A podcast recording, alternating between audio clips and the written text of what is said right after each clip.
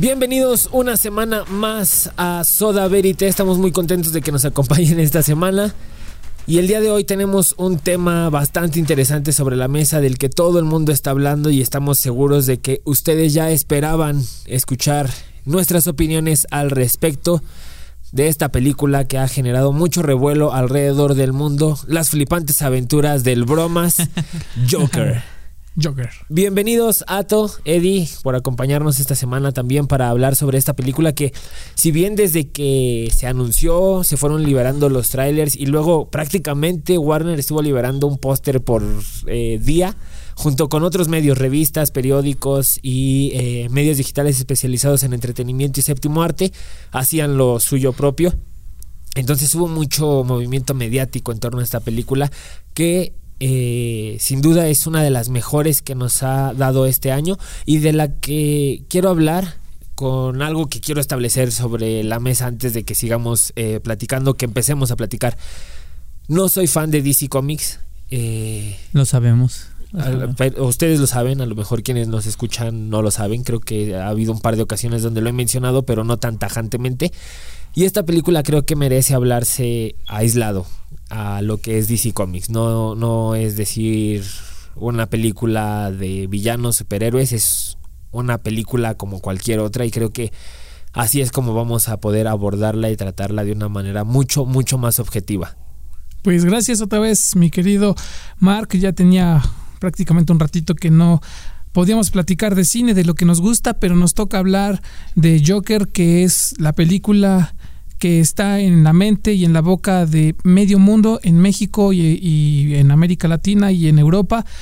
Y a final de cuentas es una película que estábamos esperando mucho en los estudios de Soda Verité para poder verla. Dijimos que la íbamos a ver para poder comentarla y hemos cumplido.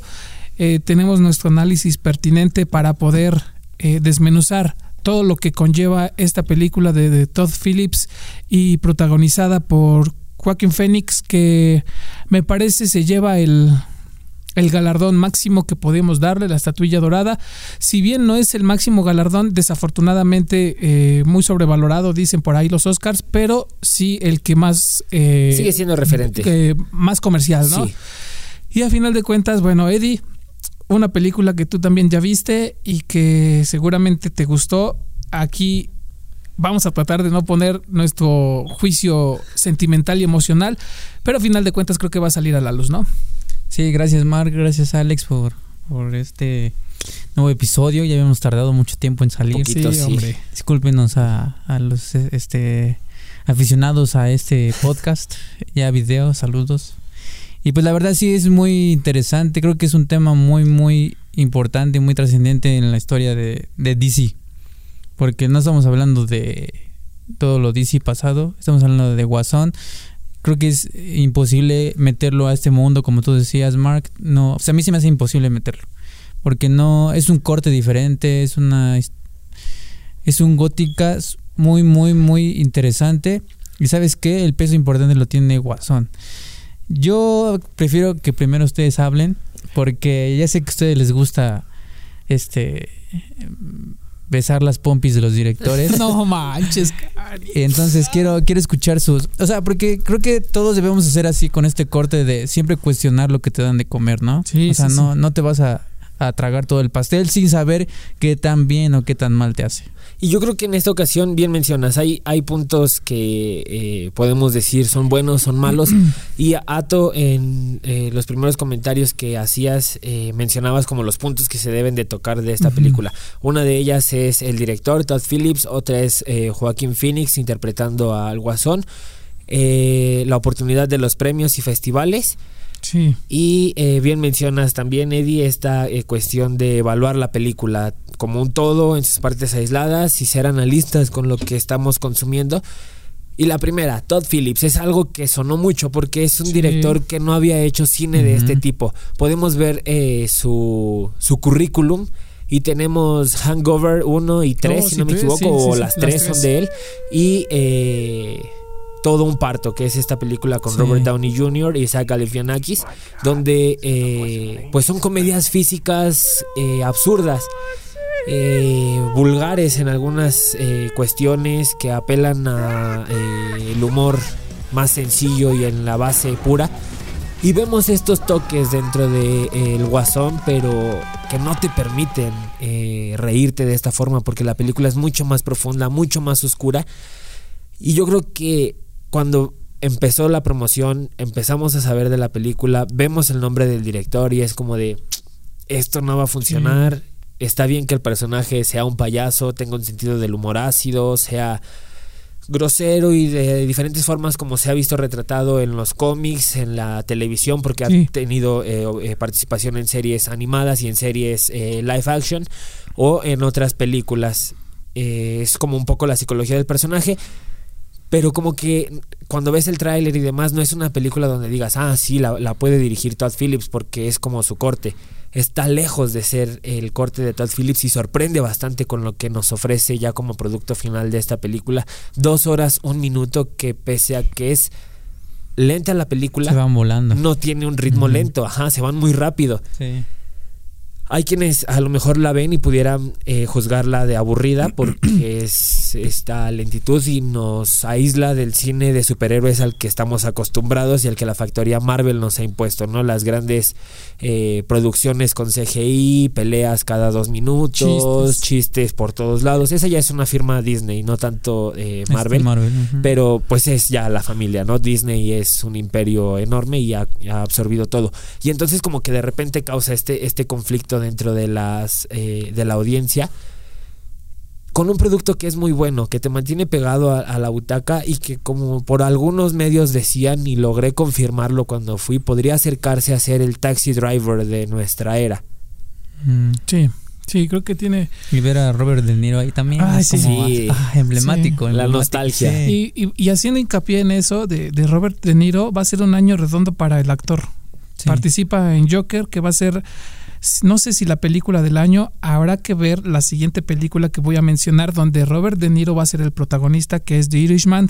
Y también, obviamente, falta mencionar eh, la película donde Adam Sandler va a participar en Uncut Gems, si no me equivoco. Uncut Gems, sí. Y ah, bueno, haciendo hincapié en, en Robert De Niro, cómo me encanta eh, eh, el actor, vieja escuela, completamente transformado en lo que es el papel de Murray. Sí. Eh, los chistes, el baile, cuando él está bailando me causa mucha, mucha simpatía. Hablando de, de Joaquín Phoenix, este actor es bastante, bastante comprometido con, las, con los papeles que, ha hecho y, y, ha ido moldeando su personalidad en función a todo lo que ha estado viviendo. Leíamos un poquito de lo que es su trasfondo emocional, vivió cosas detestables con, con su familia, con sus papás, tratando de superar ciertas eh, crudeces emocionales, económicas, inclusive hasta políticas y religiosas.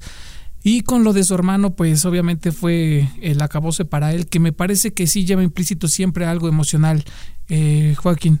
Y en el caso de, del Guasón, sí, está hecho el personaje para Joaquín Phoenix, así como Head Ledger protagonizó al, Guasón de una manera exitosa. Me parece que el actor eh, lo hace de manera maravillosa y el guion está completamente presto para aventarlo, para sujetarlo y para que pueda amalgamar con el público.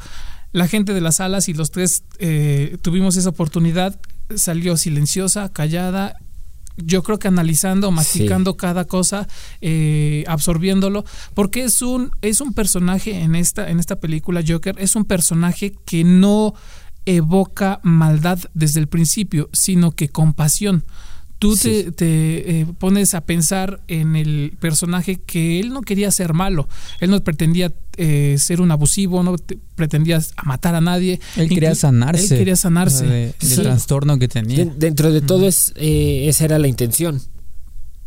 Así es. Y todo, toda vez que las cosas que va viviendo a través de la película, el caos en Ciudad Gótica, las ratas, la sociedad, los asaltos, la falta de empleo, e inclusive los recortes de personal y de programas sociales afectan que el personaje sea olvidado por esta sociedad, por este sistema que ya se habló muchísimo en redes y en todos lados que el sistema está en contra de los pobres y los ricos, pero a final de cuentas sí te lo marca la historia y tiene mucha razón, porque si si si vemos cuántas veces no nos hemos topado con un Joker en la calle quizá y nosotros no le hemos hecho caso, ¿no? Un pobre o alguien marginado, alguien que tiene problemas mentales y no lo sabemos y, y, la misma sociedad lo patea, ¿no? Y solo lleva una chispa para que se convierta en una persona que, que pueda llevar su personalidad al extremo, me parece, ¿no? Y es bien eh, particular cómo vamos viendo la evolución del personaje que de buenas a primeras, como mencionas, no tenía como ninguna intención de ser malo, era dentro de todo un buen ciudadano, este, con sus eh, particularidades, pero tenía un trabajo, le echaba ganas, cuidaba a su mamá, que ahí su mamá es una cuestión eh, bastante particular. Hay cuestiones dentro de la psicología del personaje que habría que analizar más a fondo pero estaba ahí como que echándole ganas, pero es la acumulación de tanto y tanto y tanto y a veces eh, son pequeños detalles los que llevan a estos puntos donde se desatan las cosas, compañeros de trabajo que mienten, eh, que le echan la culpa, que le echan la culpa de algunas situaciones, violencia en las calles, el declive que retratan de la ciudad de Nueva York con esta cuestión de la manifestación de eh, los recolectores de basura y los sistemas de sanitización de la ciudad es un toque que va hablando precisamente de cómo la sociedad va cayendo. el lunes que eh, nos veíamos Ato, eh, mencionábamos precisamente que es una película que como llevaba mucho tiempo sin ver, hace una crítica social muy buena que lo lleva de la mano paso a pasito y que nos sorprende haciendo esta crítica social donde podemos ver cuáles son los puntos clave en los que una sociedad empieza a descomponerse, vemos esta eh, superposición de los que tienen dinero, el, eh, la opresión hacia los que tienen menos oportunidades y cómo la misma sociedad dice, nosotros no prosperamos por culpa de los ricos, pero los ricos le dicen a los pobres no prosperan porque no quieren y empieza a haber este debate que vemos tangiblemente en nuestras sociedades hoy día. Sí, no es algo que se oculte, Eddie. Me parece que todas las ciudades muestran la parte más bonita de la de, de, tu ciudad. Ven a visitar tal lugar y te muestran una postal muy bonita, muy limpia, muy acorde al turismo, pero nada de lo que está eh, de fondo de esa ciudad, porque no la van a mostrar. Evidentemente es el sistema, es, es, la economía, es la política, es la sociedad que por obviedad no la va a mostrar y es normal. Pero a final de cuentas, ¿quién se preocupa por esa parte, no? O quién está preocupado para poder levantar ciertos aspectos o esferas de la sociedad que, que son las más vulnerables, ¿no? Y ya lo mencionabas, eh, Todd Phillips, me parece, Eddie, que creo que sorprende, pero creo que creo que está siendo el año de las sorpresas en cuestión de, de, los que participaban antes en cortes muy distintos a los que ahora están presentando. Lo vamos a ver con Adam Sandler y ya, ya lo vamos a comentar a lo mejor después en otro programa, pero se están saliendo de esa esfera, ¿no? De esa burbuja y están haciendo cosas muy buenas porque Adam Sandler lo ves en el tráiler de esta película que se va a estrenar pronto y es completamente algo muy bien hecho y la gente lo está criticando bastante bien y eso eso da pie a que el abanico de oportunidades para los que nos gusta el cine se pueda abrir y tener distintos eh, puntos de opinión y perspectivas, ¿no? Sí. ¿Ya puedo hablar? Adelante, amigo. no es cierto, amigos. Ya terminamos de besarle la mano. Hablamos de la nueva serie de Netflix que sale. no, pues la verdad. Ah, va a ser muy buena. yo creo que hay que ser muy delicados con este tema. O sea, realmente es una es un hecho, es una realidad los, los temas que está tocando la sociedad, el impacto que tiene el, el, poder contra los más pobres. Es una realidad, o sea, es una realidad vívida de cada uno de nuestro día a día, ¿no? Pero yo siempre me quedo con, ¿qué te, qué te, qué te, no te dejo una, no toda película tiene que enseñarte una moraleja. Sí. Sino simplemente te transmite una realidad del mundo. Ya, aunque sea ficción, pero la convierte en una realidad viva. Entonces, ¿qué te quedas con lo que te transmitió Guasón? Porque mira, si nos, si nos adentramos a lo que está transmitiendo Guasón es, y es lo que yo quiero tocar de Guasón. Creo que cruzó una línea, ya voy a empezar como a tirar un poco. Perdónenme, no me odien. Es una increíble película, antes de que digas, es una increíble... Técnicamente... yo, para mí es un 10, o sea... Yo le di un 9. Bueno, es un 10. Técnicamente no me meto porque está increíble, ¿no? Sí. Pero en cuestión de la narrativa y todo lo que se asoma, creo que cruzó la línea delgada entre la compasión y la victimización. Porque eh, a mí me encantaría un guasón que sí pasó todo eso, pero que no al final diga, por tu culpa, por tu culpa soy así, por tu culpa y por tus burlas. Amigo, o sea, en buena onda, todo el mundo siempre te va a escupir en la cara, depende de ti decir, soy esto o soy aquello. Entonces, eh, está súper justificado lo que pasó el personaje de Joaquín Phoenix, toda la sociedad, lo que incluye, a dónde se sumerge el, el, el, el guasón, bueno, ya como tal guasón. Me encanta esta analogía de las escaleras, no sé si... Sí, que- increíble. de por ejemplo en sus momentos de más más bajo como ah, incluso en el baile bueno por pequeño spoiler no cuando empieza a convertirse en guasón y ya Sí. empieza a disfrutar cómo va bajando las escaleras como Sumergiéndose con- con- a- ajá. al su- le encanta a embarrarse de lodo o sea le encanta y por ejemplo cuando fue en el asalto bueno cuando fue el, el crimen en el metro en la noche y todo eso Sí. está asustado, o sea, sí está decidido, pero empieza a subir las escaleras como tratando de escapar, o sea, me encanta mucho ese rollo de, Sí, de sus altos y sus bajos. Semióticamente esas escaleras son las Sí. que ha- hablan de la, Sí. la evolución del personaje. Sí, entonces, eh, sí me gustó Guasón. Muy allá de Guasón está muy buena, muy bien contada. El director sorprende. O sea, es un Guasón totalmente que, como decíamos hace rato, Mark, no vamos a comparar a ningún Guasón porque este se cuece aparte. No No, se puede. se puede comparar a ningún Guasón. Ninguno es mejor que otro. Hablando de Los el últimos de dos. Nolan y este, ¿no? Los otros. perdón, los últimos dos, este, Nolan y, y- Eh, Leto quedó en medio Sí. y No, se es lo como- llevaron entre las piernas. Sí. Es como el patito feo de los Guasones, ¿no? El guion Sí. fue el que no le ayudó. Yo creo que podía Sí. haber hecho mucho más, pero los guionistas fueron malos con él. y malos con la película. Y malos con Sí, todo. entonces yo creo que el único detalle fue ese para mí. O sea, el, el justificar de por esto soy malo. Lo veo, ahora sí como me, me decía un profesor, no me cuentes, no me digas lo que ya estoy viendo. Sí. O sea, ¿para qué me dices que por tu culpa soy así? Si ya lo vi, no me tienes que decir nada. O sea, la escena del show, o sea, la última... El talk show. Ajá, está increíble, ¿no? Pero esos pequeños tintes de justificar el que yo soy malo por esto y por esto es algo donde digo, eh, rebasaste la línea de... Te pasaste Te de pasaste un poquito. Dijiste más de lo que debías decir, Sí. tenías que haberlo demostrado. Es como eh, muchas veces hemos hablado a la hora de estar haciendo algo de producción. No escribes algo que se dice, solo tienes que escribir lo que vas a ver. Y en este momento era un momento, yo creo que sí, como bien menciona Eddie, de guardar silencio y de demostrar más. Tiene sentido, tiene sentido. Había otra forma de hacerlo, probablemente había otra forma de hacerlo, pero yo creo que eh, como resolvió Es Todd, bueno. resolvió Pudo haber sido mejor. Sí, pero exacto. es muy bueno. Es muy bueno. es, Sí. me estaba enredando con mis palabras, pero es lo que dijiste. Algo que eh, me gusta es de esta categoría de cine de superhéroes para adultos, porque recordemos que es rated Ujú. R eh, internacionalmente, clasificación CB15, no sabemos bien cómo terminó en México, como que la moneda sigue en el aire, aunque ya lleva una semana de haberse estrenado. Y es que recuerda mucho a Logan de eh, 2017 Ujú. de eh, ay, se me olvidó cómo se llama el, el director. James McNaughton algo así eh, con esta eh, Logan en su etapa final que ya es también una película clasificación C donde sale X23 y Johnny Cash en la música.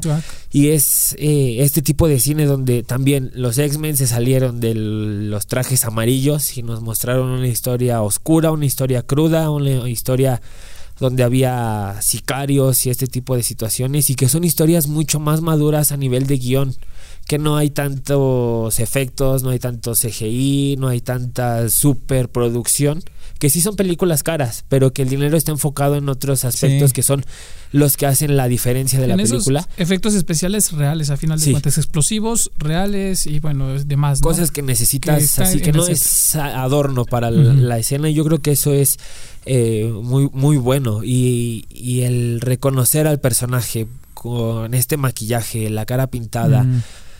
que Arthur Fleck se esconde detrás de eh, la máscara de el guasón es yo creo que una de las cosas con las que podemos aterrizar esta película y decir es un cine de superhéroes maduro una vez más, no es una película para niños, aunque normalmente los superhéroes se Es un categorizan para Y un cómic niños. es para niños. No, ese es un error también que se bueno, ha tenido. o sea, inicialmente, ¿no? Creados piensa, un superhéroe. sí, claro. o sea, o sea, igualmente esta película es- estamos hablando de un villano, ¿no? De comúnmente un cómic pues incluye al, al héroe, héroe. a la víctima y al villano, ¿no? Pero aquí estamos viendo cómo nace el villano. Sí. Y un detalle que también mencionábamos es que eh, nos dan como una parte chiquita del, del- la- personaje, que es justo donde nace. Y a lo mejor uno piensa, habría que abordarlo desde un poco antes. Pero no, porque te dan dos, tres toques que te dicen hay bloqueos de recuerdos, hay bloqueos de, eh, Sí. de eventos que sucedieron por la cualidad de que fueron muy traumáticos y que cuando él se da cuenta de cómo es que sucedió su infancia, su adolescencia y algunas temporadas con su madre, es donde te das cuenta que ahí hay este tipo de cosas que también son como que es parte de ese chispazo que lo desconecta totalmente, porque había como un ancla ahí que lo mantenía a su mamá y era lo que como que lograba Lo asentar. estabilizaba. Lo tenía en tierra. Quitas ese Ajá. seguro y explota. explota. Estoy de acuerdo. Y lo que dice Eddie, sí, estoy, estoy completamente de acuerdo. Y aunado a lo que tú dices, Mark, no es una película para niños por la carga. Alguien decía, eh, me dijo, es que no, no la vi tan violenta, ¿no? Y no, inclusive platicábamos, Mark, no Sí. es el hecho de que haya tantas escenas violentas. Hay cuatro escenas Cuatro. de muerte, pero están retratadas con, un con una idea de que eh, sea real. Sí, Entonces eso lo hace impacto. Sin Lo- exageración, sin exagerar. sí. Entonces, eh, eh, las expresiones inclusive, no sé si se dieron cuenta, eh, yo creo que el director em, trabajó bien sobre los actores secundarios que estaban matando. En el caso de, de los chicos que estaban en el metro, la expresión cuando le pegan la cabeza es totalmente de sorpresa porque Sí. tiene ya un balazo en la cabeza, ¿no? Entonces, eso te hace eh, causar un impacto espe- específicamente. Si bien no es una película con esa carga de violencia, es una carga psicológica bastante cruda. Sí. Por eso es específicamente decir, bueno, voy a verla al cine con mis amigos de 18, 19, 20 años y que sabes que estás, están estables en una idea madura, porque al final o de al cuentas- menos lo aparenta. o al menos lo aparentan, porque un niño no lo podía soportar, es una Sí. carga emocional muy fuerte. Sí, la carga Habla- emocional es muy fuerte. Sales cargado de la Sales sala. cargado. Ha- Hablas de abusos, hablas de golpes, de que un niño fue violentado sexualmente Sí. eh, y atrapado en esa eh, esfera que también era su mamá y a final de cuentas también ella estaba enferma. Sí. Entonces, eh, eh, por eso sorprende Todd Phillips, porque trata un tema tan común en la sociedad que es común a final de cuentas eh, eh, tener a una persona desafortunadamente con una enfermedad mental Sí. porque no es algo oculto. Lo tomas ese tema y lo llevas a la pantalla grande y lo muestras de una forma muy cruda que, que dices no manches wow o sea es- está cañón es algo que es real no se sale de, de lo ficticio y, Que es algo que podríamos leer en los periódicos, ¿no? Cualquier en una mañana. nota roja, sí. claro. Entonces, eh, a final de cuentas, eh, esa forma de retratarlo es, es bastante brillante. ¿Y qué les parece? Bueno, hablando de lo técnico, la fotografía, pues todo se empalma. Eh, fotografía, guion, soundtrack, mm, dirección, actuación. Me parece Frank que Sinatra es. nunca Frank había sonado Sinatra, como sonó es en increíble. esta ocasión. Sí. el- la marcha esta de... ah, no me acuerdo, bueno, el nombre es... es eh, ahorita no es relevante, pero a final de cuentas no me acuerdo. Pero esa marcha donde va bajando el guasón de las Las escaleras, escaleras. y como dice Eddie, esa parte donde él ya bajó a su baile de transición. Sí, es una él se va al hoyo, literalmente él le gusta irse para allá. Y esos, esos 50 segundos que, que dura esa parte, pues es el clímax más importante. La otra vez nos explicaba Eddie sobre eh, las partes importantes de- de- del cine y ese es el gancho específico Sí. para que dices, ay, es guasón, al final Ahí. de cuentas se transformó, ¿no?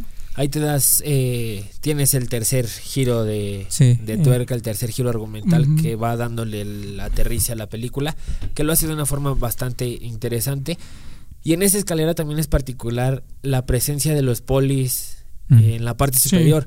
Esperan a que termine de hacer lo que está haciendo para empezar a hacerle, ven, ven, Sí, sí, sí, Sí. sí. y empezar una de las persecuciones o momentos de acción más grandes que tiene la película porque es como el más rápido, más dinámico que tiene. La fotografía es algo que me gustó mucho específicamente porque en más de una ocasión hicieron algo que a mí particularmente me llama mucho la atención, me vuela la cabeza y es difícil de conseguir bien, que es la descomposición. En dos Sí. o tres escenas descomponen de una forma Ya sé cuál, cuando está hablando con, con la chica y está metiendo mucho aire atrás y, y, y- poco, enfrente, poco enfrente. Cuando Lo vi, eh, sí, está padrísimo. eh, por meterse al refrigerador. También Sí. tenemos ahí una Sí. escena con descomposición, una carga superior a la izquierda donde está solo la ventana y la pared y el refri Sí. afuera de uno de los puntos eh, cruciales. se dieron cuenta de las tomas holandesas en las partes más psicóticas del personaje, que eh, la toma estaba chueca. Pero era un holandés fijo. Con intención, no tenía exacto. como que este eh, balanceo Movimiento, que sí. normalmente nos caracteriza inestabilidad, sino un holandés fijo, pero diciéndote es una, una cuestión ya de Torcida, inestabilidad sí. en el personaje, sí. Sí, la verdad, bueno, estoy de acuerdo con lo que dicen. Eh, a mí me, me encanta porque muestran un gótica. De por sí, sí, ya las películas predecesoras nos mostraron un gótica oscuro. Sí. Sí. Este es más, mucho más oscuro. O sea, Sí, incluso personajes que aparentemente son buenos, puedes ver el lado oscuro de cada uno de ellos. O sea, por ejemplo, yo. Thomas Wayne, ¿no? O sea, en otras películas antes era como el, papá y bueno, claro. Y, y presentan la realidad de cómo, aunque sea el superhéroe, tiene un lado oscuro, tiene donde cojea. Sí, sí, sí. Incluso a Alfred, cuando están en la reja Ah. y tiene que defender a- al pequeño Bruce. Un Alfred muy joven, ¿no? Un Alfred muy joven, pero muy Canijo. canijo y crudo. Sí. O sea, de obviamente entendías el motivo de por qué actuaba así, pero ah, yo nunca me imaginé ver un Alfred que act- actuara así. Cuando sí. normalmente lo ves tan... "Ay, Como un padre Wayne". amoroso, Sí. ¿no? Que lo cuando, cuida. cuando le dice, Señor Wayne, no te quiero quiéreme". dejar en ridículo Ajá, sobre o esta sea, situación. Thomas ¿no? Wayne, o sea, es mucho más oscura gótica. O Sí. sea, incluso hasta dicen hay ratas en la ciudad y no Hay saben hay qué super hacer. ratas, dice. Super ratas, ¿no? Y super gatos, ¿no? Sí, sí, para, sí. para de ¿no? chistes. Hay varios chistes. Hay pero varios que chistes. por el tipo de película no te permiten reírte. Yo sí me Es reí. que, sí, sí, sí. Es que ese, ese es un punto, Mark, sí. que, que yo quería tocar. Sí, sí, o sí. sea, jamás. Para mí, esto fue. Para mí. Fue un examen la película Sí, de, sí, de- de introspección en mí, porque había momentos y la sala, yo la podía ver en la sala y estaba llena, Sí. donde había momentos donde decías, me puedo reír de esto, pero no sé si sea correcto reírme de esto. Yo O sea, creo que tienes. Y ese- eso es lo interesante de esta película. Lo platicábamos la vez pasada, ¿se Sí. acuerdan? Y decíamos que qué tan padre es ver una película de adaptación de un videojuego, de cómics o de otras, eh, otras cosas.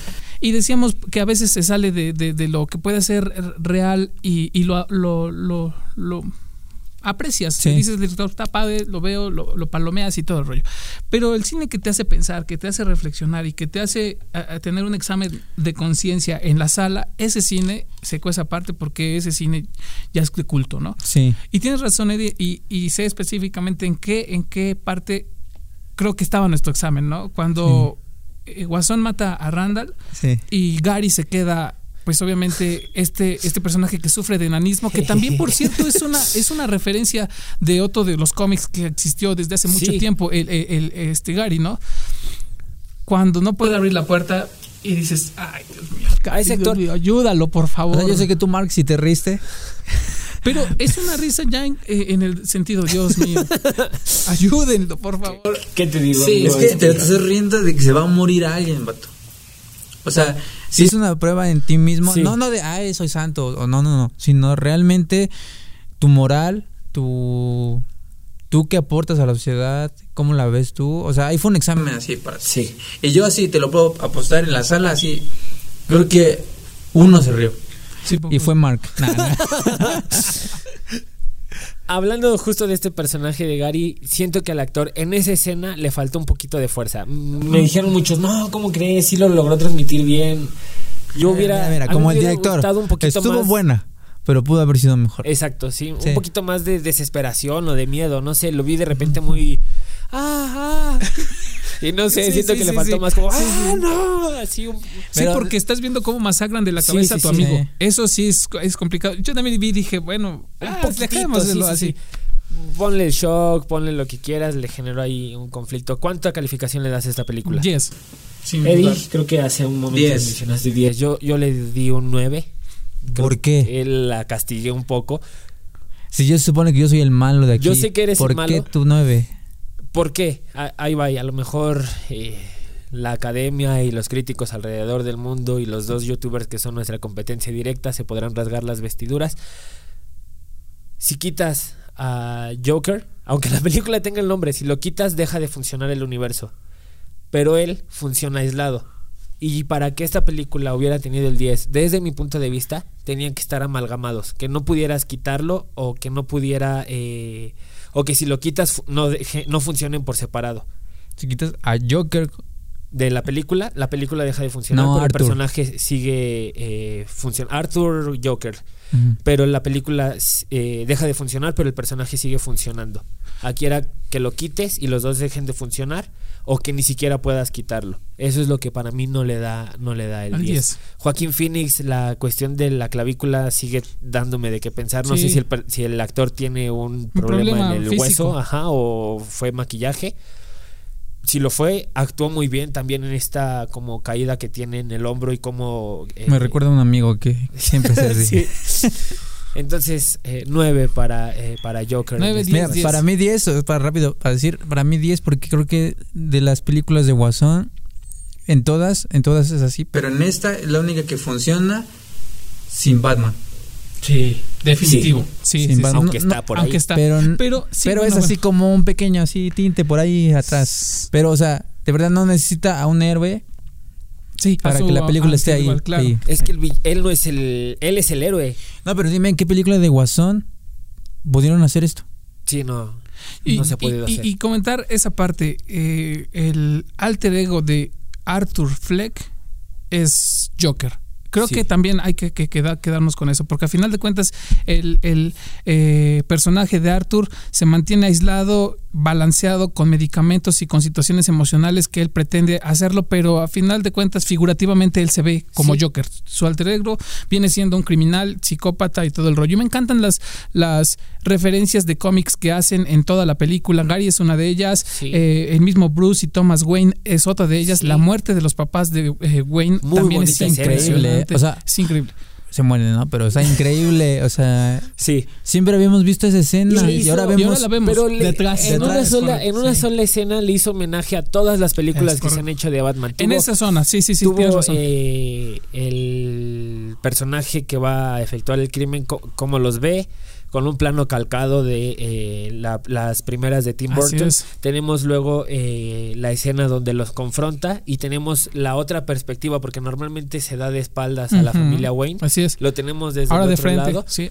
El toque de Nolan con el collar de perlas, o sea, como que rescató eh, puntitos de las diferentes de todos. formas donde se ha visto retratada la muerte del, del matrimonio Wayne y los puso en una sola escena de 15, 30 segundos y pff, te voló la cabeza. Sí, te de la cabeza completamente. Ahora, Joaquín Phoenix mencionábamos eh, que puede estar nominado a uno de los máximos galardones de la, del séptimo arte, el Oscar.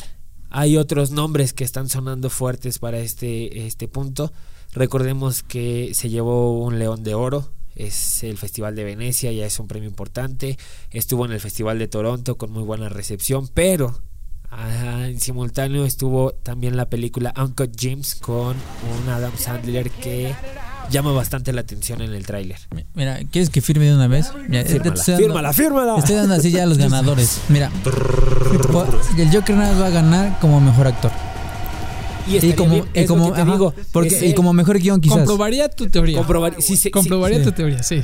Porque como mejor director y como mejor película, no. No, no lo va a hacer. Bueno, aunque subjetiva porque tiene dos enormes producciones delante que es Uncut y The The Irishman. Irishman. Entonces, eh, también subjetiva, sí lo comprueba, pero a final de cuentas, eh, pues parte de eso tendría razón. Sí. No lo sé. Yo, eh, de que va a estar nominado, va a estar nominado. De que lo gane, no lo sé. Tiene a dos personajes impresionantes. Otro es Robert De Niro, que ya compartió Sí. set en este mismo. en Robert esta De Niro podría película. alcanzar una doble nominación. Imagínate. A actor principal y actor Por eso secundario. te decía, es un año redondo para el Sí. actor y, y- y ya quiero verlo en The Irishman porque a final de cuentas eh, Martín Scorsese sí hizo un comentario de los eh, las películas de ah, cómics que creo que se metió en un- una camisa de 11 varas que no tenía que haberse metido, pero a final de cuentas se la perdonas porque es un director reconocido. ¿Por qué y- es Robert De y Niro? porque Digo, es- porque es No, Martin Scorsese. sí. Sí. pero a final de cuentas también hay que, hay que verlo desde su perspectiva. Cuando veamos The Irishman, que seguramente la vamos a ir a ver, vamos a elogiar su trabajo porque dijimos solamente hay que disfrutar, sentarse y disfrutar a ver la producción de este señor, ¿no?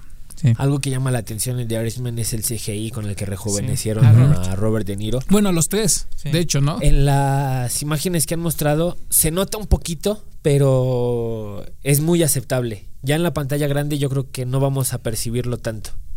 Sí, Entonces sí, sí. hay que hay que esperar, hay que ver la lista completa de los nominados a los Oscars, que es un premio bastante importante en el mundo del cine y poder ya dar una opinión más objetiva sobre quién sí podría y quién no podría.